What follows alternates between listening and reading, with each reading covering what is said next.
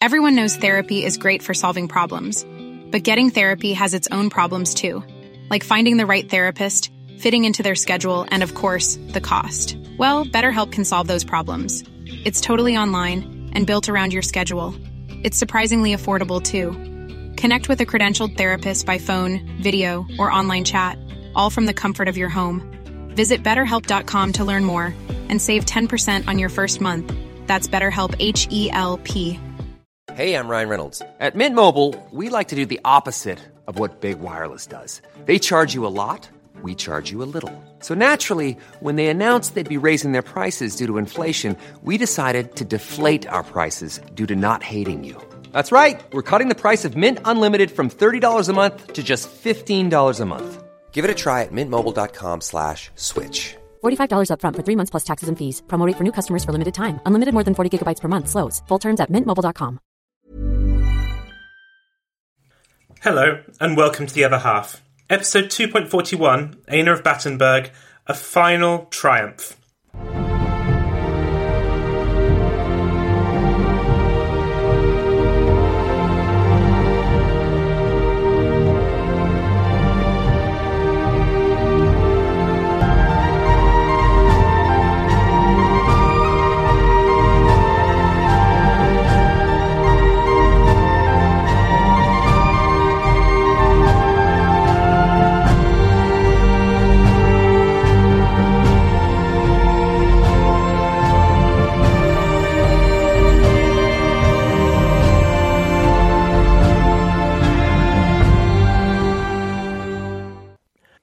To this, the final episode of the second season of The Other Half. It has taken 41 episodes and almost two years to tell the story of Queen Victoria's daughters and granddaughters, the women who saw and shaped the fortunes of Europe in one of the most seismic periods in its history. Each of these women played their part in the lives of the nations into which they married, some to a greater extent than others, and while some of their stories had happy endings, it's fair to say that most of them did not. Whether it be the scourge of haemophilia, the fortunes of war, bad judgment, or simply terrible luck, the majority of the women who we have covered saw their lives ended either in solitude, exile, or even murder. And today, we will find out what fate had in store for our final subject, Ena of Battenberg. After today's episode, I will be going on a six week hiatus to recharge my batteries and do the necessary research for the third season of the show. You'll have to stick around until the end of it, however, to find out what that is. I'm a tease like that. In the last episode, we saw Ena's first two decades as Queen of Spain. Her marriage to her husband, which had begun with much love and affection, soured after two of their children were afflicted with haemophilia, including their heir Alfonsito, the Prince of Asturias. Humiliated by her husband's frequent affairs and sidelined by enemies at court, Ena had to forge her own path, reforming and improving the nation's healthcare system, and building her own image as a fashionable and modern queen. Today, we will see how a political crisis in Spain would undo all of that hard work. But before we get going, I'd like to give a shout out to all my Patreon supporters that keep the show going. If you too would like to support the show, then head on over to patreon.com forward slash the other half podcast. To all my new listeners, welcome. To the rest of you, Welcome back.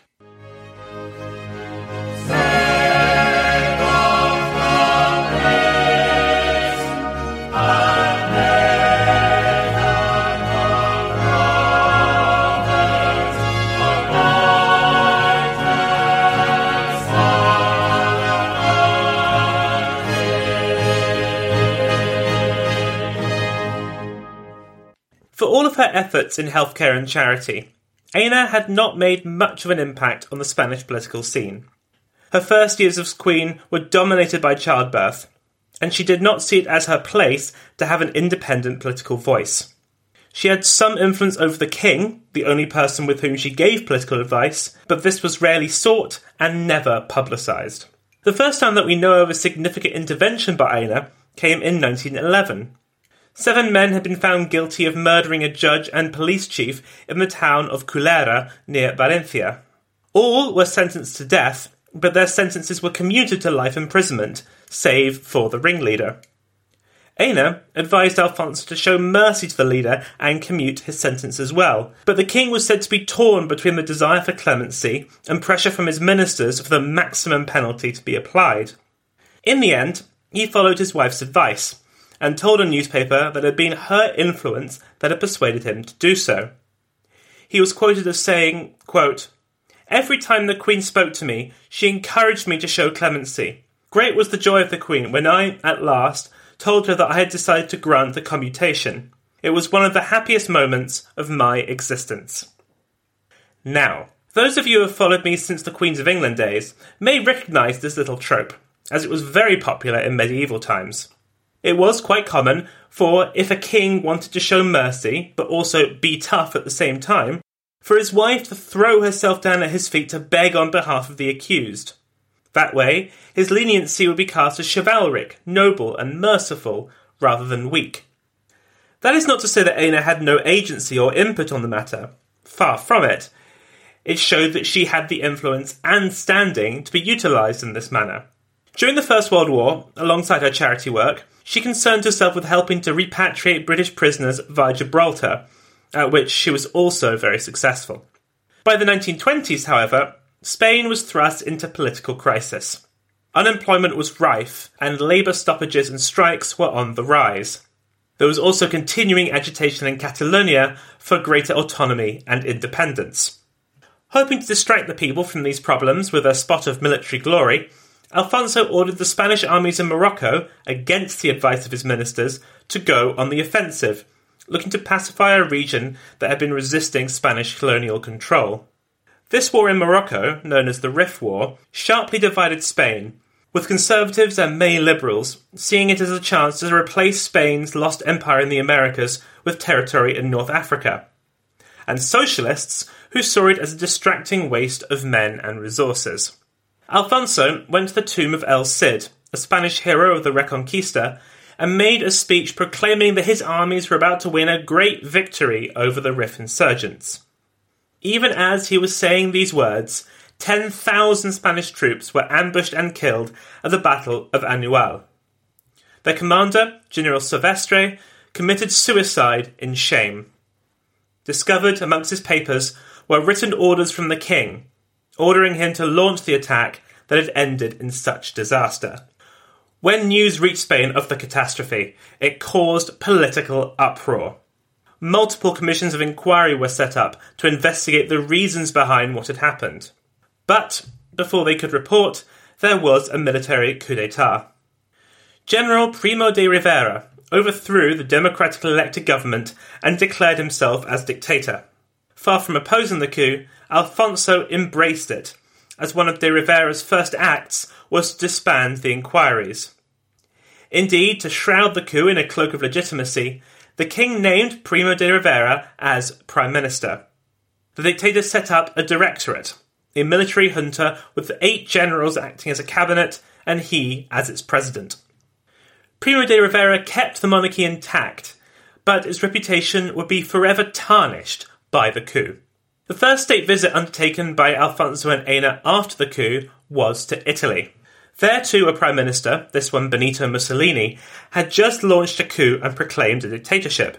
Like de Rivera, Mussolini had kept the monarchy intact, but only as a figurehead.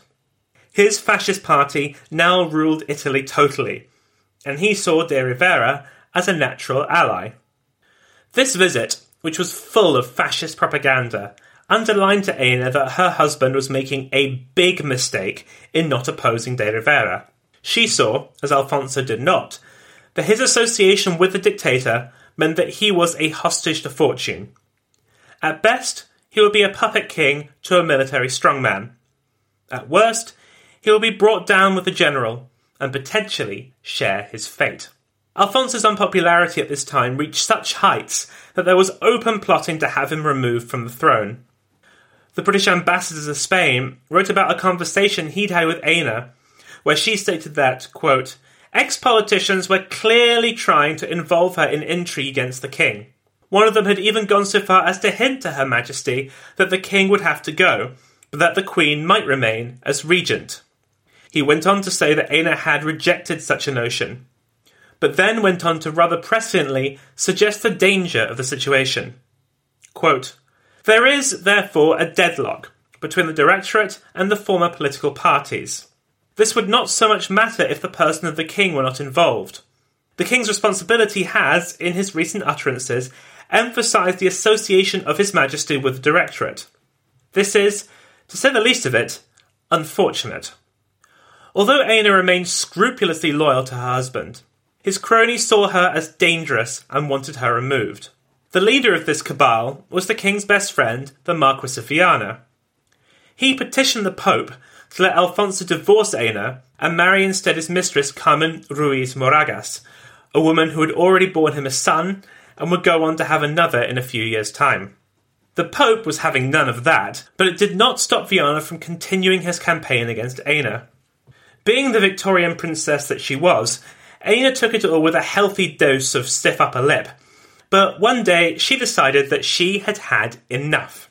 She summoned Viana and gave him several pieces of her mind.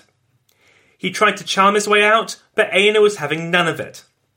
She ended the interview by saying, quote, It is not in my power to punish you as you deserve. Only God can do that. Your punishment will have to wait for the next world. Viana did not have wait too long to find out if what Ena said was true. Shell shocked, he dropped dead of a heart attack that very same evening. His death should have meant a resurgence for Ena, but unfortunately, her friends unwittingly sabotaged the situation for her. Ena had realised that she needed to be the queen of all Spain, not just those who shared her political and societal views. Her friends, however, led by the Duke and Duchess of Lécera, feared this. They had done very well out of her patronage, and did not want to see their privileged situation diminished.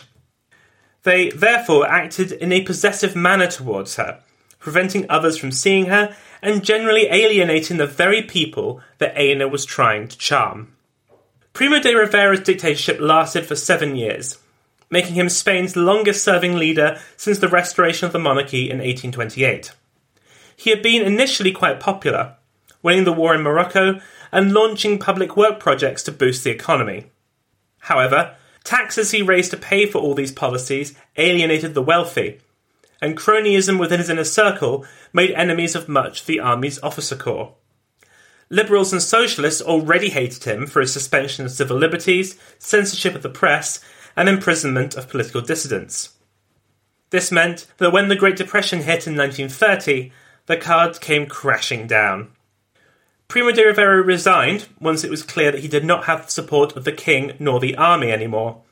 But instead of choosing a new civilian prime minister, Alfonso picked another military man, General Berenguer.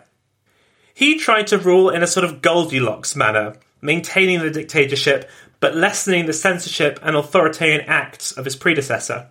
This led to a regime that was both illegitimate and toothless, and managed to unite the opposition against him without fear of repression. An alliance of Catalans, socialists, and moderate Republicans signed the Pact of San Sebastian. They formed a revolutionary committee, led by a liberal lawyer named Niceto Alzara Zamora. Its purpose was simple depose the monarchy and restore the republic. While all of this was going on, Ena was facing problems at home. Alfonso had had a heart attack in 1930 during a game of polo, the stress of holding on to his throne clearly affecting his health. And then, a few months later, her mother, Princess Beatrice, fell ill with bronchitis, requiring Ena to make a trip back to England. When she came back a month later, she was greeted by enormous cheering crowds. They shouted, Long live the Queen! and Down with the Republicans! Her car slowed to a crawl, and when they reached the palace, they did not disperse. This prompted Ena, Alfonso, and the children to appear on the balcony and wave to the delirious masses. Ena was visibly moved by the reaction, with onlookers remarking that they saw her eyes welling up with tears. Alfonso saw this as an affirmation that the people were with him, but all that it really demonstrated was how bitterly divided Spain had become. Ena was not fooled but could not persuade her husband that his regime was in dire peril. She had seen too many cousins thrown off their thrones, and did not want that fate for herself or her children. Another person who was correctly reading the tea leaves was a former Prime Minister, Jose Sanchez de Guerrera. He suggested to the Queen that, to save the monarchy, Alfonso must be persuaded to abdicate the throne in favour of his third son, Juan, the teenage Count of Barcelona. In such a moment of danger, the throne could not be entrusted to the haemophiliac Prince of Asturias or his disabled brother, Jaime.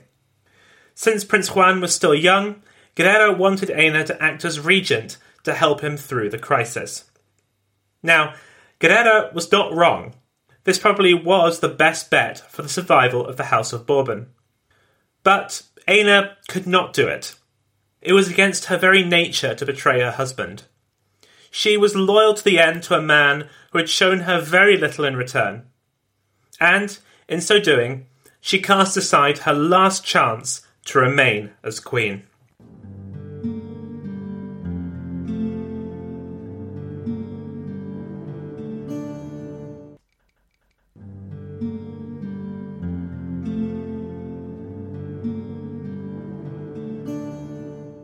In April 1931, local elections were held in Spain for the first time in nine years. These were not for the Cortes in Madrid, but, like all local elections, they were as much a referendum on the central government as they were a vote on municipal matters. The results saw an overwhelming advance for the Republic Alliance that had been sealed at San Sebastian. Every provincial capital, save Cadiz, returned Republican majorities and Madrid and Barcelona, Spain's two biggest cities, saw landslide victories for the opposition. Now, taken as a whole, the situation was not too bad for the Royalists. Indeed, they won more votes nationally than the Republicans. But no regime can rule effectively if it does not have, if not the loyalty, then at least the consent of its towns and cities. When he heard the news, Alfonso said dejectedly that, quote, I feel as though I had gone to visit a friend, and when I got to the house, I had learned that he was dead. It was clear to the king and the army that if he did not resign the throne, then they risked civil war. Separatism in Catalonia and the Basque country threatened to boil over into wars of independence. Whole army units began to mutiny en masse, and the military leadership told the king that he could not stay on. His ministers invited in the Republican leader Alcázar Zamora and asked him to form a government. Like most coups, it was years in the making, but very quick in the execution. Alfonso tried to cling on as a figurehead monarch in the British style, but it was far too late for that. Just three days after the election, he was advised to leave the royal palace with all haste, leaving everything, including his family, behind. He did, though, obtain assurances from the new regime that his wife and children would not be harmed. After getting that, he was taken with all haste to Paris. As Alfonso's car sped into the night, Ena saw the palace guards abandon their posts and slip away into the darkness. Only 22 men were left to protect her and her children. If a Republican mob had wanted, they could have easily forced their way in. All but one of her children were with her, the exception being Juan, who was at the Royal Naval College at Cadiz. Crowds began to gather at the gates. They shouted death to the Queen and long live the Republic the very opposite chants to the ones that she had heard only two months previous. They began to push at the iron bars, their voices getting even louder. Ena would have been thinking at this time about her cousin Empress Alex. She and her family had been killed during a revolution. Maybe Ena now would be joining the list of executed royal consorts alongside her and Marie Antoinette.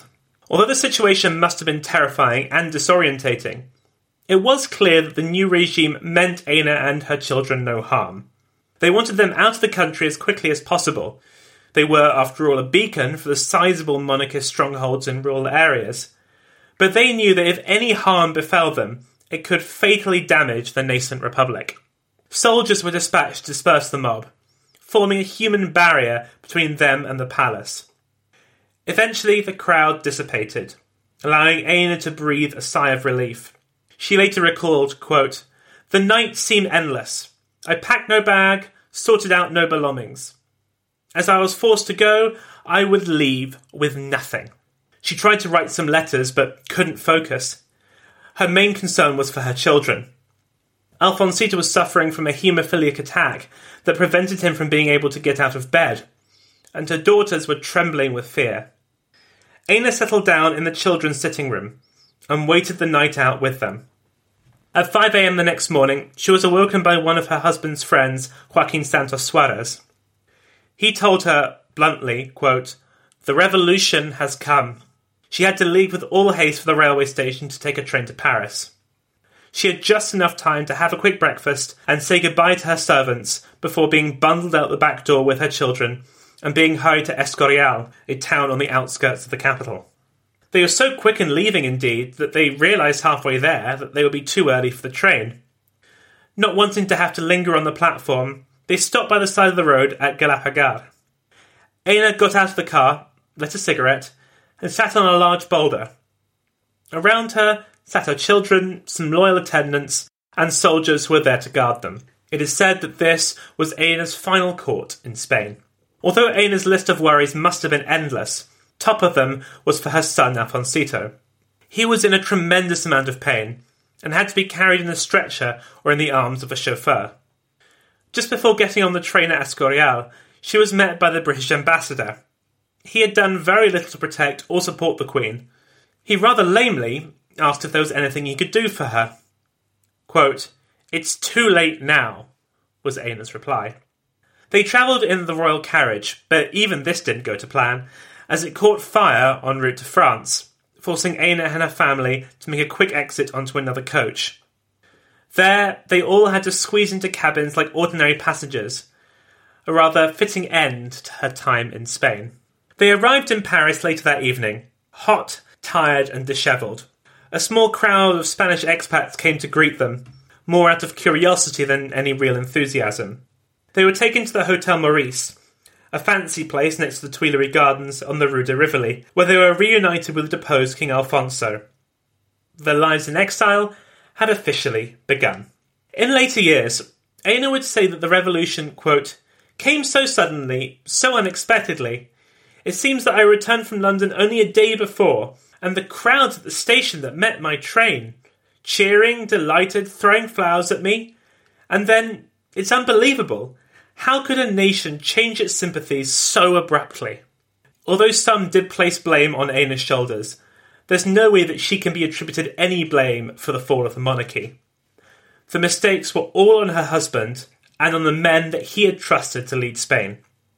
They did not stay long at the Hotel Meurice, moving quickly to Fontainebleau just outside the capital. The only member of the family not to join them was Alfonsito, who was transferred to a specialist ward in Switzerland. Being cooped up together as a family was too much for Alfonso and Ena's already extremely strained marriage. In Spain, they had been able to live separate lives and stay out of each other's way, but now that was no longer possible. This is yet another way in which they differed from their fellow deposed royals Nicholas and Alexandra. They had been a close couple and family, and got closer still after the revolution. The same experience only drove Alfonso and Ena further apart. This was only exacerbated by their friends, who poisoned each of them against the other, sowing even greater discord. Things came to a head when Alfonso outright accused Ena of having an affair with her friend the Duke of Lécera. Not only was this almost certainly not true, the brass nose on Alfonso to accuse his wife of being unfaithful when his constant infidelity was the stuff of legend must have been infuriating for Ena. He insisted that she must break off all communications with the Léceras, but Ena would never agree to that. They were her closest friends, and she needed them now more than ever before. She would not end a friendship just to appease the hypocritical lies of a husband who didn't even love her anyway. From now on, their marriage would be on paper only. Their address would remain at Fontainebleau, but in practice, neither of them were ever there preferring to travel around Europe rather than sit around in their new home and ponder on what might have been. Their children, too, were off, trying to carve out a new life in this brave new world. Alfonsito remained in his rather dreary clinic in Switzerland, and while there he met a young Cuban woman named Edelmira Sampedro. She was the daughter of a merchant, a commoner, and so the match was opposed by the whole family. Deposed or not, royals did not marry commoners. Alfonso told his son that if he went through with the marriage, then his allowance would be slashed and he would have to give up his right of succession. Given that he wasn't going to inherit the throne anyway, the latter was hardly much of a threat. Ena was somewhat more sympathetic to the match, and even attended the wedding at Lausanne in 1933 with her daughters. Following the marriage, Alfonsito and Edelmira moved to the United States. Jaime too went his own way, marrying the daughter of an Italian duke in 1935. His brother Juan enlisted in the British Royal Navy, rising to the rank of lieutenant. He too married an Italian noblewoman, Princess Mercedes of the Two Sicilies. Gonzalo, the other haemophiliac son, went to university in Louvain and seemed set for a fairly ordinary life. Unfortunately, however, in 1934, he was killed in a car crash while on a family holiday in Austria. As for the daughters, well, they stayed with their father, settling in Rome. Beatrice married an Italian prince, Alessandro Torlonia, and had a long and happy marriage, a rare thing in her family. Her sister, Maria Cristina, did not marry so nobly, instead matching with an Italian commoner. She, like her eldest brother, was forced to give up her succession rights to do so. As for Ena, well, she mostly settled in London, acquiring a house in Bayswater near Hyde Park, and lived out the life of a London socialite, frequently travelling to Italy to see her children and later grandchildren.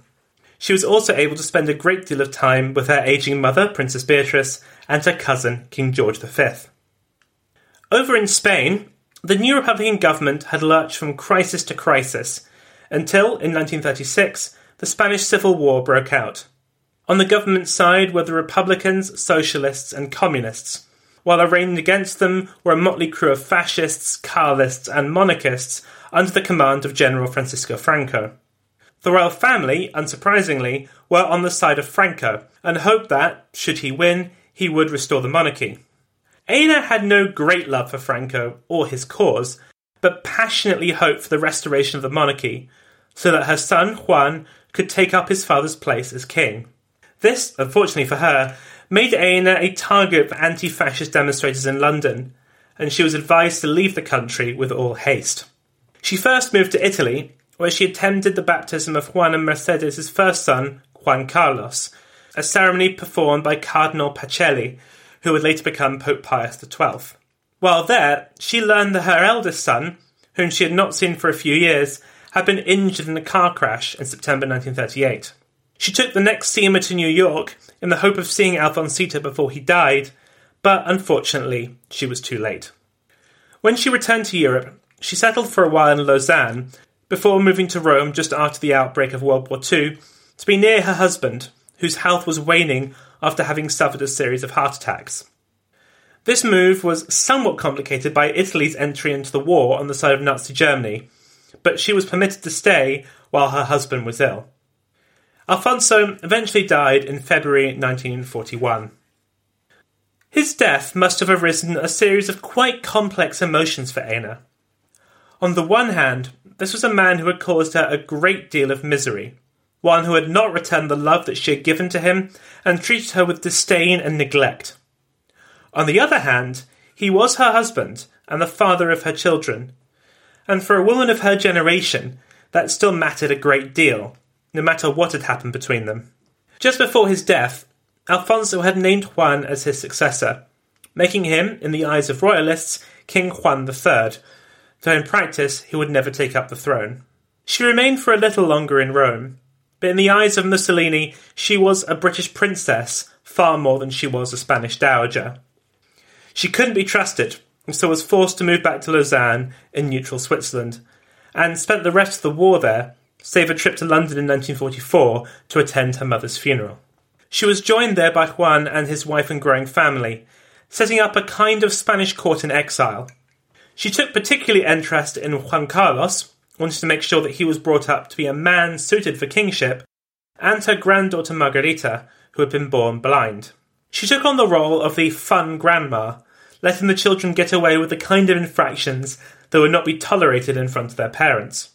They called her Gangan, the same name that she had given to Queen Victoria when she was a little girl. She watched with worry as Juan negotiated with Francisco Franco, the dictator of Spain following his victory in the Spanish Civil War. She knew that the only hope of the restoration of the monarchy would be at Franco's behest, but also firmly disapproved of fascism. She was therefore very sad when Juan Carlos was sent to Madrid to be educated at the age of 10. Ena would spend the rest of her life in Lausanne, living as a colourful dowager, telling stories to her friends and well wishers of the glorious past. Her greatest weakness at this time, though, was an inability to adapt to her more straitened financial situation. Franco had agreed to a fairly generous financial stipend for her, but she struggled to live within her means. Indeed, the reason she settled in Switzerland and not London was largely because of the tax situation. Even despite this, she was forced to sell off some of the crown jewels to pay off some of her accumulating debts. Although she was far from the only deposed royal in Switzerland at this time, she was always referred to as the Queen, due to the opulence and grandeur of her presence and her aloof nature. Her home was a haven for Spanish monarchists and fallen aristocrats, even some of those that had previously been her enemies. Indeed, one lady who was keen to remake her acquaintance was Eugenia Sol, a woman who had made her life a misery back in Madrid. Ena tried to be the bigger person and agreed to an audience, but it was a distinctly unpleasant affair. Ena could not let bygones be bygones when it came to the woman who had treated her so shabbily. In October 1967, the remaining Spanish royals and their friends gathered in Lausanne for Ena's 80th birthday. It was the greatest assembly of Spanish royalty since the fall of the monarchy.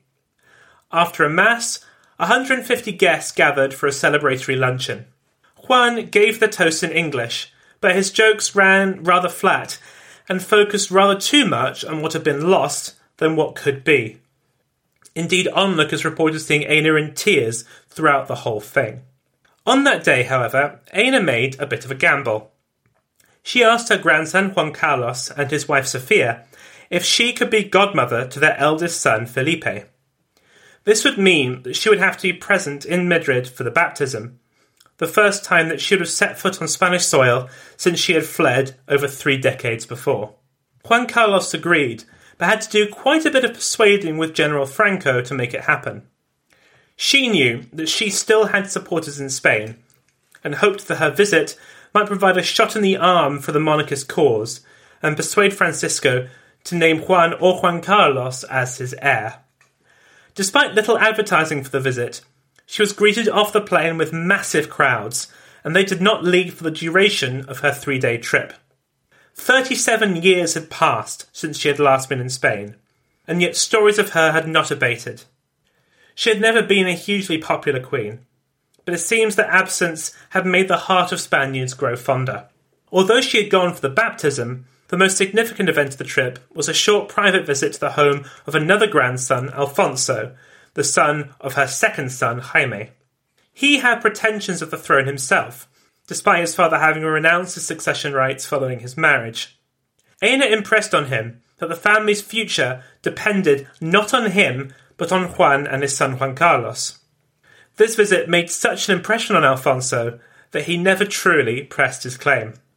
She also made quite an impact on the Generalissimo himself, her daughter in law Sophia later recalled that Franco's eyes shone when he saw her at the christening, and Ena made a passionate argument to him that he should name her grandson Juan Carlos as his heir. This was the first time that she had explicitly said that her son, Juan, had to be ad. This was the first time that she had explicitly said that her son Juan had to be sacrificed for the continuation of the dynasty, and it had quite an effect she passed Franco a note saying, quote, Though for me the king is Don Juan, we are all old, and no one knows what will happen if things are not resolved. The first is Spain, the second the monarchy, the third the dynasty, and the fourth the person. And the prince, Juan Carlos, is mature. And it's fair to say that her efforts paid off. It would be churlish to say that Franco's naming of Juan Carlos as successor was entirely down to Ena. It would equally be wrong to dismiss her influence. What everyone did not know, however, was that this trip had been undertaken very much against the advice of her doctors. She had been suffering from gallbladder and liver pains, and this disease worsened over the next few months. In March 1969, with the end nigh, the Spanish royals once again gathered this time to say goodbye to the family matriarch. and a few weeks later, on the 15th of April, she died at the age of 81. General Franco honoured her with three days of national mourning and sent a government minister to attend her funeral. Three months later, he named Juan Carlos as successor. And then six years after that, Franco himself died, leading to the restoration of the monarchy and Juan Carlos's coronation as king. He would guide Spain back to democracy and reigned until 2014 when he was forced to abdicate following a financial scandal. He was succeeded by his son Felipe, Ena's great grandson as well as her godson, who reigns to this day. Ena's remains would be transferred to Spain in 1985, where she now rests alongside her husband in the royal tomb at El Escorial. And it is there that we end our story and indeed the season. I hope that you have enjoyed it. It's been a wild ride through the late 19th and early 20th centuries. We've seen some highs, but let's be honest, quite a few more lows, and taken a great swathe of Western, Southern, and Eastern Europe in the process. But, in the words of Sir Winston Churchill, we must leave the treasures of the past and look to the future. I've been podcasting now for over five years, and so far on my two shows, I've only covered European royalty. We've had the Queens of England, the early Empresses of Rome, and the daughters and granddaughters of Queen Victoria. This has meant that we've only covered a certain kind of woman, a certain national, racial, and societal strata. Even before the events of this year, I've been keen that the next season of the podcast should showcase a greater range of women, and I'm delighted that my patrons have felt the same way. Therefore, the next season of the podcast will be on Folk Heroines, the women who shape nations. When it comes to nation building and the telling of a national story, it is striking to me how often we find women at their centre. So in England, we have Queen Boudica of the Iceni, whose rebellion against Rome stimulated a sense of national consciousness. France has Joan of Arc, a peasant girl whose preaching helped them to throw the English out and entrench the French monarchy. India has the Rani of Jhansi, China has Mulan, and so on. Some of the women who will cover are real, some possibly are not. But when it comes to folk heroines, the reality of their life is not really important. It's the stories that matter. History is nothing without its telling, and that is what this series will explore. So, I'll now go on a six week break to prepare for the new series, and we'll be back on the 9th of August. If you would like to suggest subjects for the series, then please do email in you can find out where to do so on the website, theotherhalfpodcast.co.uk. Stay safe, everyone, and I'll see you very soon.